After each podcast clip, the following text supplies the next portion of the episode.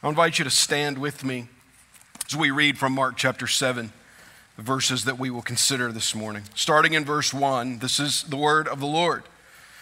Now, when the Pharisees gathered to him with some of the scribes who had come from Jerusalem, they saw that some of his disciples ate with hands that were defiled, that is, unwashed. For the Pharisees and all the Jews do not eat unless they wash their hands properly, holding to the traditions of the elders. And when they come from the marketplace, they do not eat unless they wash. And there are many other traditions that they observe, such as the washing of cups and pots and copper vessels and dining couches. And the Pharisees and the scribes asked him, Why do your disciples not walk according to the tradition of the elders, but eat with defiled hands? And he said to them, Well did Isaiah prophesy of your of you hypocrites. As it is written, This people honors me with their lips, but their heart is far from me. In vain do they worship me, teaching as doctrines the commandments of men. You leave the commandments of God and hold to the tradition of men. And he said to them, you have a fine way of rejecting the commandments of God in order to establish your tradition. For Moses said, Honor your father and mother, and whoever reviles father or mother must surely die. But you say, If a man tells his father and mother, Whatever you would have gained from me is Corban, that is, given to God, then you no longer permit him to do anything for his father or mother, thus making void the word of God by your tradition that you have handed down, and many such things you do. And he called the people to him again and said to them, Hear me, all of you, and understand there is nothing outside a person that by going into him can defile him, but the things that come out of a person are what defile him. And when he had entered the house and left the people, his disciples asked him about the parable, and he said to them, then are you also without understanding? Do you not see that whatever goes into a person from outside cannot defile him, since it enters not his heart, but his stomach, and is expelled. Thus he declared all foods clean. And he said, What comes out of a person is what defiles him. For from within, out of the heart of man, come every evil thought, sexual immorality, theft, murder, adultery, coveting, wickedness, deceit, sensuality, envy, slander, pride, and foolishness. All these evil things come from within, and they defile a person. Let's pray together. Father, we thank you for our opportunity this morning to gather as the body of Christ that is Nansemond River Baptist Church. We thank you, God, that we as a body can celebrate, that we as a body can mourn, that we as a body can encourage one another, we can reprove and rebuke one another, that you have placed us in unity together by the power of your gospel, and we are family. God, would you encourage us through your word this morning? Would you, would you correct us? Would you help us to hold true to your gospel alone, we pray. In Jesus' name, amen. You may be seated.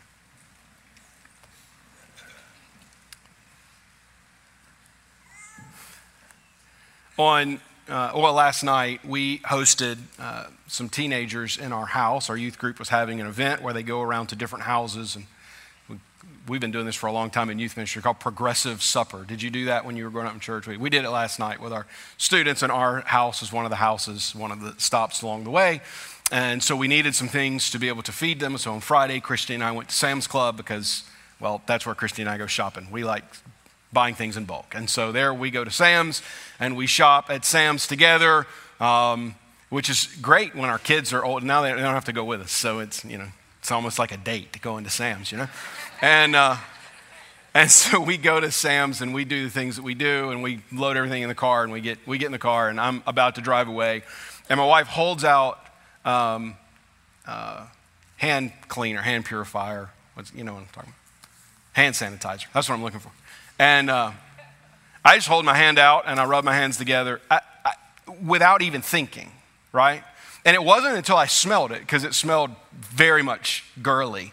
Um, that I was like, why do I have this stuff on my hands? I looked at her and was like, why did, why did I do this? Why did, you, why did you put this on me? And she's a lot of people are sick right now. We got, they are. I mean, people have the flu, there's cold going around, there's, there's all this stuff.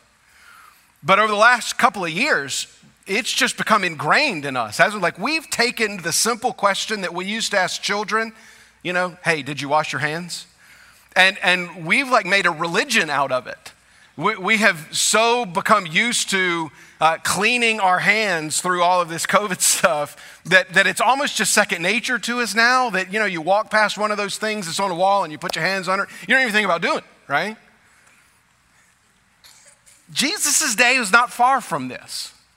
And, and I really f- find it interesting that we've come out now two and a half years or so uh, through, through this uh, global pandemic and, and where, where we were so focused on cleaning your hands. I'm not even really sure, there's some doctors in the room maybe could tell us, I'm not even really sure how much it helped, to be honest with you. But we did it a lot. Dan's saying, yes, it helped some, right? Dan, maybe at least a little bit.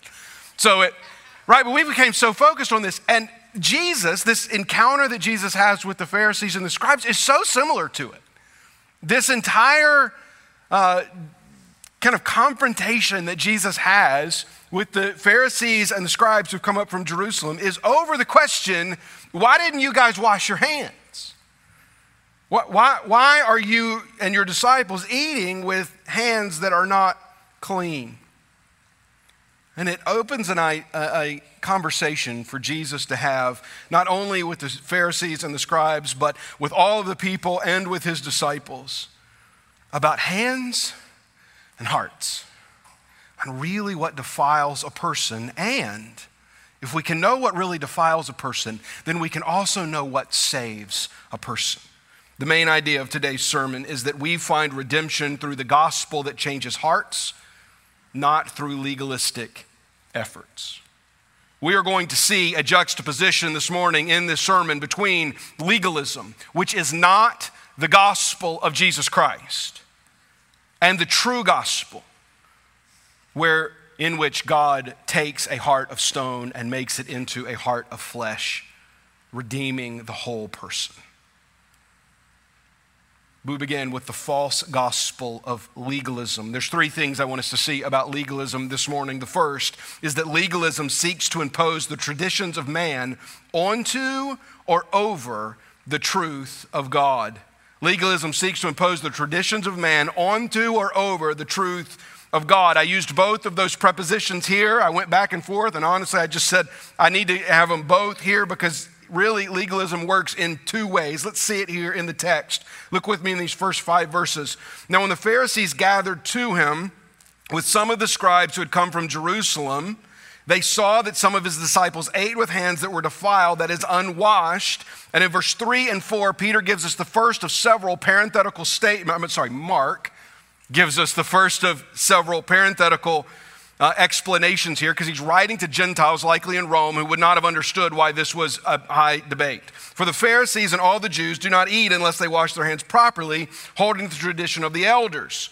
And when they come from the marketplace, they do not eat unless they wash. And there are many other traditions that they observe, such as the washing of cups and pots and copper vessels and dining couches. And the Pharisees and the scribes ask him, Why do your disciples not wash according to the tradition of the elders, but eat with defiled hands? So I want to skip six and seven for a minute. Just look at verse eight, because it's kind of the summation of Jesus' view of the Pharisees and the scribes. He says, You leave the commandment of God and hold to, tra- to the tradition of men. So here's what's happening. The primary adversaries of Jesus during his Galilean ministry were the Pharisees. And this is, uh, Mark chapter 7, is the culmination of Jesus' Galilean ministry. In the Gospel of Mark, chapters 8 and 9 primarily focus to Jesus amongst Gentiles and Jesus amongst Samaritans. And chapter 10 transitions towards Jesus going to Jerusalem. So this is kind of it for Jesus' Galilean ministry. And so we've got to have kind of this final culmination of conflict between Jesus and the Pharisees. And as we've seen earlier, there's another group of people aligned with the Pharisees who live in Jerusalem, known as the scribes. These were the keepers of the law, and they come up to help. And so this is Act Three. This is the final battle of the Jesus Galilean ministry with the Pharisees. And here is what they accuse his followers of not washing their hands before they eat. But not simply like we would say, Did you wash your hands before they eat? This was a serious matter for the Pharisees. And this is why Mark explains it to us in verses 3 and 4, where he says they do not eat unless they wash their hands properly, holding the tradition of the elders that anytime they would come in from the marketplace, when they would come home from Sam's Club, they would wash their hands in a very specific way, but not because they were afraid of germs or they were afraid of being physically unclean, but that they were afraid of being ritualistically unclean, ceremonially unclean. This was the fear, and not only of their hands, but Mark tells us that they would wash their serving dishes and utensils and their eating plates and even the seats that they sat on, that they would wash these things in a very specific way to make sure that they were not clean as we think clean, but ceremonially and ritualistically clean in the eyes of the Pharisees. That's what's happening here. And the Pharisees, imposing the traditions of men, what was known as the oral tradition, imposing their own tradition on the people, had declared many, many things unclean. Now, some of these things are addressed in the Old Testament, but not to the level in which the Pharisees insisted that other people understand them. So when they've understood unclean, to touch anything like human excretion, any kind of human excretion, to touch a woman after she had recently given birth, to touch a dead body, to touch a dead animal, to even touch some bugs and insects, to touch a false idol, to touch certain groups of people, like those with leprosy or Samaritans or even Gentiles, would have made them unclean and they would have had to go through ritualistic cleansing. This sunk into me the first time that I went uh, with some folks from our church to Israel to tour, because when you go to Israel, one of the things that you don't realize, or at least I didn't realize, was so prevalent was the places that they would build in their villages to go and cleanse themselves. And it becomes just readily observable when, you've been, when they've been pointed out to you that every Jewish village in Israel in the first century had numerous what were known as ritual baths. Many houses even had their own ritual bath, and it wasn't a place that they would just take a bath. It was a place that they would go at the insistence of the Pharisees to cleanse themselves from all of the things that the oral tradition had said made one unclean. But again, this is the culmination of Jesus' Galilean ministry. Let's just look back and think over what Jesus has done. In chapter one, he touches a leper. In chapter 2, he touches a tax collector. In chapter 5, he touches a Gentile, a menstruating woman, and a dead girl. In the eyes of the Pharisees, Jesus' entire ministry is unclean. Everything that Jesus has done up until this point in Galilee is unclean. And so this is now, kind of the final showdown. And they say, Why is it that your people are eating without cleaning their hands? And Jesus says, You have left the commandments of God to hold to the traditions of men, and to do so is legalism.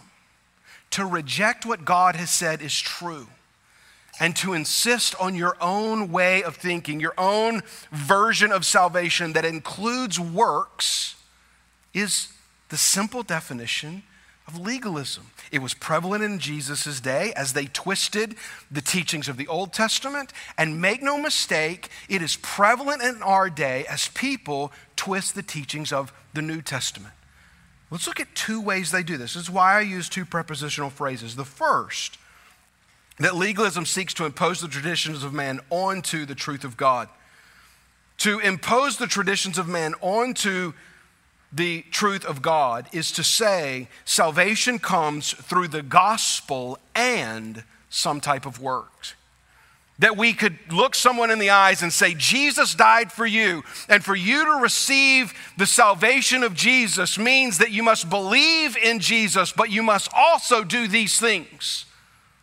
You must also go and do certain things. You must also give certain things. You must also act in a certain way. You must also dress in a certain way. You must also look a certain way. You must also talk a certain way. Anytime we say that salvation is the gospel and anything else, it is because we are imposing onto the truth of God our own tradition. And listen, the gospel is not ours to impose upon. God's truth is not ours to place additional regulations on. When we proclaim the gospel, we proclaim what it simply is the truth of God that Jesus Christ died for sinners, and if they will look to him and repent of their sins, that they will be saved. We cannot impose our traditions onto God's truth, but we also can't take the traditions of man and impose them over the truth of God. You say, what's the difference? Here, here's, here's the distinction that I'm wanting to make. Oftentimes, people will talk about the gospel and works follows, but there are also people that will do it this way works and then the gospel. They'll say things like, get your life cleaned up and then you can come to Jesus. Get your life cleaned up. Get rid of these things in your life. Stop acting this way. Stop doing these things. Stop, stop, stop, you know, being this kind of person, and then you, you can believe the gospel. Listen, that is imposing the traditions of man over the gospel. We simply proclaim the gospel. Legalism will always seek to impose additional restrictions on people for the sake of salvation. Notice what I'm not saying. I am not saying that the Bible isn't clear about the way that we're supposed to act and behave and operate in this world. Jesus ends there, and I promise you, I'm going to end the sermon there. But when we're thinking about what it means for someone to come to faith in Jesus, there is no work before or after that is required for that person to believe the gospel and be saved. It is only through the death, burial, and resurrection of Jesus Christ and the belief in it that one finds salvation in Christ. Anything else is another gospel the, Paul's letter to the church at Galatia, it's known as Galatians in the New Testament, helps us here because in the book of Galatians, we see what happens when a New Testament church is overtaken by legalism, and we see the apostles' correction of it. Galatians chapter 1, the apostle Paul says, I am astounded that you are so quickly deserting him who called you into the grace of Christ and are turning to a what? A different gospel. Not that there is another one but that there are some who trouble you and want to distort the gospel of Christ. But even if we or an angel from heaven should preach to you a gospel contrary to the one we preach to you, let him be accursed. As we have said before, so now I say again if anyone is preaching to you a gospel contrary to the one received, let him be accursed. Paul says, even if I show up and start saying, well, we only had it halfway right. Now you have to do X, Y, and Z to also be a Christian. Paul says, don't listen to me. Let anybody who preaches anything other than salvation by grace through faith in the death of Jesus Christ alone be accursed because it is a false gospel. Legalism is a false gospel. Number two, legalism always leads to hypocrisy. I recognize that I'm making a definitive claim here, but I believe it. It doesn't sometimes lead to hypocrisy. Legalism always leads to hypocrisy. Look at verses 6 and 7. And he said to them, Well did Isaiah prophesy of you hypocrites. As it is written, This people honors me with their lips, but their heart is far from me. In vain do they worship me, teaching as doctrines the commandments of men. Jesus cites Isaiah 29 13 confronting the, the Pharisees and the scribes with Old Testament prophecy that is about them and is about those who would impose their legalistic understanding of Christianity upon people to be saved. Because legalism cannot change hearts, it always leads to the inability of the person to be able to keep the rules that they're seeking to impose on others. This is why Jesus calls them hypocrites. He calls them hypocrites because they said one thing and did something else. If you don't know the, the meaning of the word hypocrite, there you go. It's someone who says one thing and does something else. It's, it's someone who looks at others and say, you should act this way, but then they go about their lives acting a completely different way. That's what a hypocrite is. That's what the Pharisees in Jesus' day was, and that's what legalists in our day are. Because it is impossible to have a changed heart by acts of works. And so, as hard as the Pharisees tried, as hard as legalists in our day try, they will always be hypocrites because they cannot achieve the ultimate end. The ultimate end of the gospel is redemption. The ultimate end of the gospel is to be right with God, and works will never do it. And so, because works will never do it, they will always fail. They will always be hypocrites.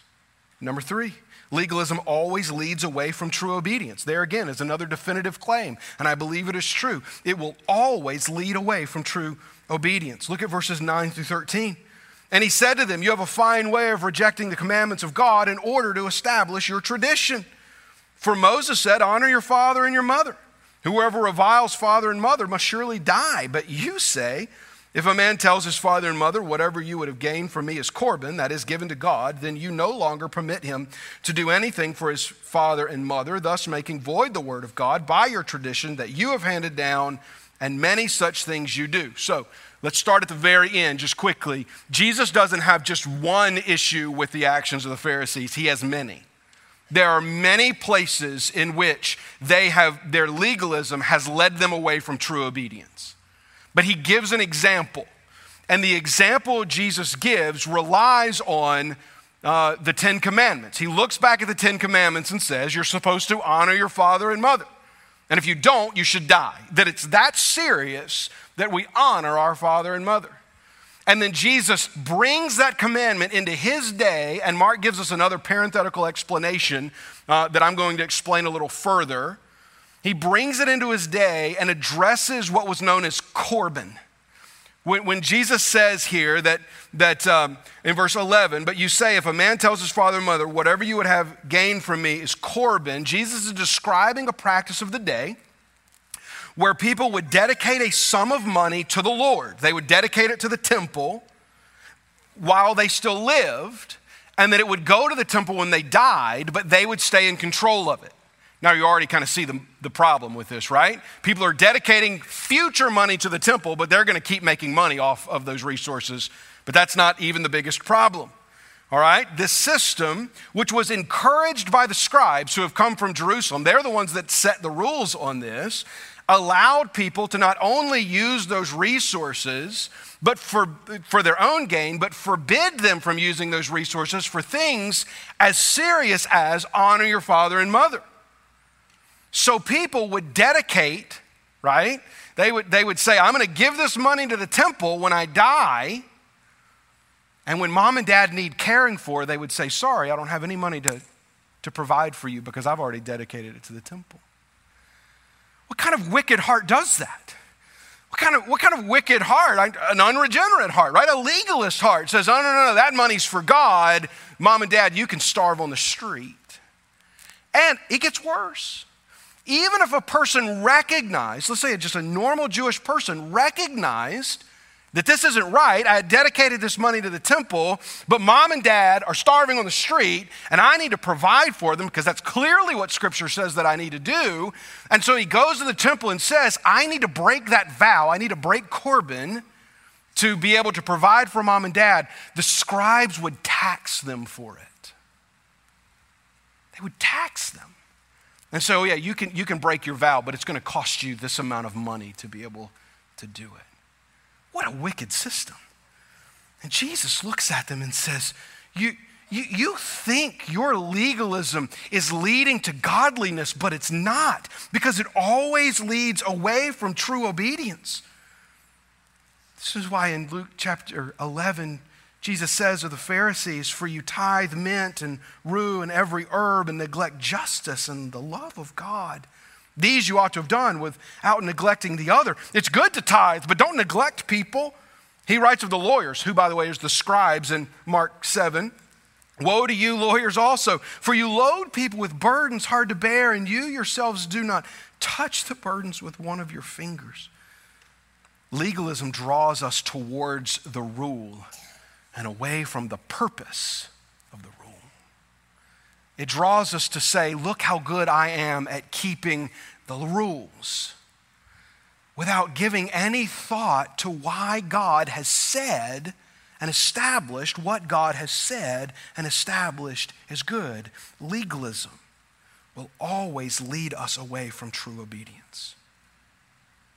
Second, the true gospel that changes hearts. Fortunately, Jesus doesn't end here. Jesus tells us about the true gospel that can really change people's hearts. Legalism will never do it. Obeying the rules will never do it. Keeping the law will never do it. But faith in Jesus will. First, changing the heart of his people has always been God's redemptive plan. Look with me in verses 14 through 19. And he called the people to him again and said to them, Hear me all of you and understand there is nothing outside a person that by going into him can defile him, but the things that come out of a person are what defile him. And when he has entered the house and left the people, his disciples asked him about the parable, and he said to them, Then are you also without understanding? Do you not see that whatever goes into a person from outside cannot defile him, since it enters not his heart but his stomach and is expelled? And then another parenthetical explanation here. Thus, he, being Jesus, declared all foods clean. Now, let me just start by saying that Jesus is not here declaring that all things are somehow clean or even neutral. So, I would not encourage you to use this passage, for instance, to argue for the consumption of something like mind altering drugs, which the Bible would clearly forbid. Jesus is talking about everyday items, he's just talking about food. He, he, he's talking about the things that you can go to the market and buy. And Jesus says these things don't make you, don't defile you, they don't make you unclean because in and of themselves, they're just neutral things that God has created in the world. They're not good or bad because, and he, he kind of gives us a word picture, because they just go right through you, right? You eat them, they go to your stomach, eventually you expel them. How can something that you put in your mouth, goes in your stomach, and you eventually expel, be good or bad? It's just this thing that you eat. And what you eat is not going to make you clean or unclean. Now, I, I want to take this, I want us to help us see how the, the, the redemptive plan of God has always been about changing hearts and has never been about what you eat or don't eat what laws you keep or don't keep. That the plan of God to redeem a people for himself has always been about the inner person. But before I do that, just as an aside, let me make a quick note about conscience. In Romans 14 14, the Apostle Paul says, and this is in a part of a larger section dealing with matters of conscience, he says, I know and am persuaded in the Lord Jesus that nothing is unclean in itself. So Paul is agreeing with Jesus in, in Mark 7. But it is unclean for anyone who thinks it unclean. Meaning this if there is something in this world that, it, that we could rightfully declare as neutral, it's something like food that would go in the mouth, go to the stomach, and be expelled, then we shouldn't declare it to be unclean and, and impose that on everyone else. But he says if your matter of conscience, you believe it's unclean, then it's unclean for you. Well, what does, that, what does that mean? It means if you think something shouldn't be consumed, then don't do it. If your conscience tells you don't do it, don't do it. But, and it's fine, by the way, matters of conscience and observing matters of conscience is not legalism. Legalism is number one, when we think matters of conscience save us, and number two, when we seek to impose that matter of conscience on someone else. So when you come to me and say, Do you think we ought to, as Christians, boycott X company over here because they're doing this thing? My answer to you, every time, by the way, some of you have learned this, every time my answer is going to be, If that's what your conscience says, then do it. But you can't tell me I have to do that. And I'm never going to stand up here and tell you to do that. Why? Because it's a matter of conscience. And to do otherwise would be imposing some type of legalistic structure on you as a church. And that's not the gospel. That's not what we do. So, yeah, if, if you think something's not good for you and you're going to abstain from that thing, abstain from it. But don't think your abstention is salvific and don't impose it upon others. Now, let's go back to the main point here. And that is, this has always been God's plan to change people's hearts. Even under the Old Testament law, this was God's plan. Let's look at a couple of places in the Old Testament that help us see this. The first is when God is, is leading the prophet to select a new king for the people. He says this in 1 Samuel 16, But the Lord said to Samuel, Do not look on his appearance or on the height of his stature, because I have rejected him. For the Lord sees not as man sees. Man looks on the outward appearance, but the Lord looks on the heart. So here we have the Lord saying, I'm not looking at what's on the outside, I'm looking at what's on the inside. That should have been a clue to the keepers of the oral tradition of the day that God is far more concerned with what's going on on the inside than outside. But this is not the only place that helps us see this. The prophet Ezekiel in Ezekiel chapter 30, 36 helps us. He says, And I will give you, this is the Lord speaking, and I will give you a new heart, and a new spirit I will put within you. And I will remove the heart of stone from your flesh and give you a heart of flesh. It has always been God's redemptive plan not to impose religious law on people, but to take hearts of stone and insert hearts of flesh that then obey God. Obedience has always followed regeneration and life transformation, not the other way around. God's plan has always been to redeem a people for himself by changing their hearts, not by imposing the law. And so, we get into the New Testament, we're back in Galatia, and here they are, having been led away by the false gospel of legalism. And hear how Paul encourages them. He says, We ourselves are Jews, that being Paul, by birth and not Gentile sinners. Yet we know that a person is not justified by works of the law, but through faith in Jesus Christ. So we also have believed in Christ Jesus in order to be justified by faith in Christ and not by works of the law, because works of the law, no one will be justified. The law, in, in our context here, legalism, cannot save. Only the gospel can. And Paul, Jew of Jews, he calls himself. There was no one more obedient than to, to the Jewish law than Paul. And he says, Even I not like you, a Gentile sinner. Even I, a Jew from birth, have believed the gospel because the law can't save me. Listen, folks, if the law couldn't save Paul, then your mixed up, messed up version of Christianity that imposes legalistic law on people has no hope either. It is only the gospel of Jesus that changes hearts, that saves people. Last, our actions are a reflection of our heart. I've alluded to this earlier, but make no mistake, please don't stop listening to me. What we do matters. Our actions matter. Our obedience matters. Our Christ likeness matters. Our holiness matters. It does matter. And Jesus is going to tell us that it matters. Listen to verses 20 through 23. And we said, What comes out of a person is what defiles him. For from within, out of the heart of man, comes evil thoughts, sexual immorality, theft, murder, adultery, coveting, wickedness, deceit, sensuality, envy, slander, pride, foolishness. All of these evil things come from within and they defile a person. Let me make a couple of points here. First off, verses 21 and 22 list evil things. All of these things are evil. It, to practice sexual immorality. And the, the word there is an encompassing word in the Greek. I talked about this some last week. This is any kind of sexual activity outside of one woman, one man, one woman marriage. Okay? That's what Jesus is addressing here. Theft is evil, murder is evil, adultery is evil, coveting is evil. These things are evil. Envying is evil, pride is evil. These things are evil. And Jesus is saying to us, and we need to understand that they are evil. And when they come out of someone, they are coming out of a darkened, evil heart. So people are defiled because of the heart that is in them. And defiled people do depraved things.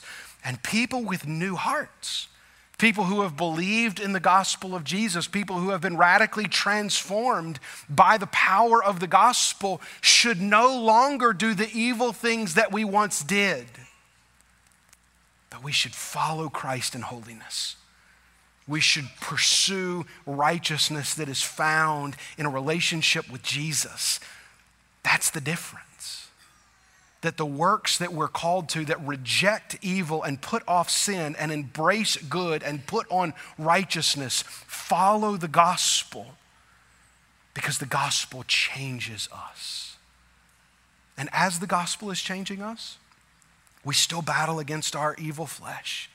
As the gospel is changing us, we still battle against an enemy that would seek to tempt us away. As the gospel is changing us and sanctifying us, we still struggle against these earthly desires. And day by day, we put them off and we put on Christ. This is why Solomon, writing in the first part of Proverbs, says to keep your heart with all vigilance, for from it flows the springs of life. The New International Version, English translation of the Bible, helps us to understand here. It records that verse as, above all else, guard your heart. From everything you do flows from it. Everything you do flows from your heart. So we guard the new heart that God gave us so that we can reflect His gospel in the world. So what? Has my heart been changed by the power of the gospel of Jesus. Have you been banking on your works? Have you been banking on legalism? Have you been banking on keeping the rules? Or has God taken your heart of stone and replaced it with a heart of flesh? Back in Galatians chapter 2, Paul says, I have been crucified with Christ. Listen to what Paul's describing here. I have been crucified with Christ, and I no longer live, but Christ lives in me. The life I now live in the body, I live by faith in the Son of God who loved me and gave himself for me. I do not set aside the grace of God, for if righteousness could be gained through the law, Christ died for nothing.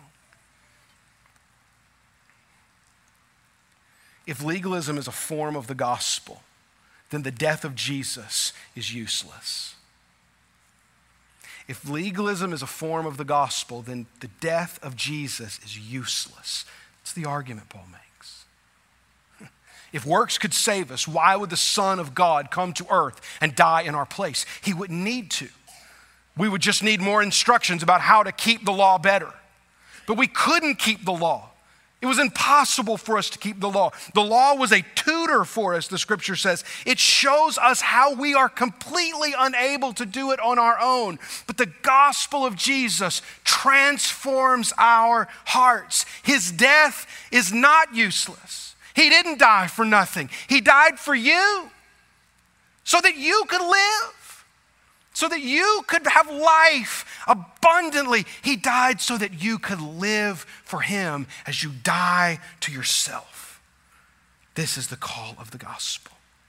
And so the cry of the Christian then joins with the psalmist in Psalm 51 that says, Create in me a pure heart, O God, and renew a steadfast spirit within me. This must constantly be our prayer. That as we go from day to day, sometimes from moment to moment, seeking the righteousness of God in our lives, we say, O God, but for the pure heart that you create in me, I am but wicked and depraved I am these things that Jesus lists, and in many cases worse. But the gospel saves, the gospel transforms, and I have a pure heart created in me from God. What joy we find.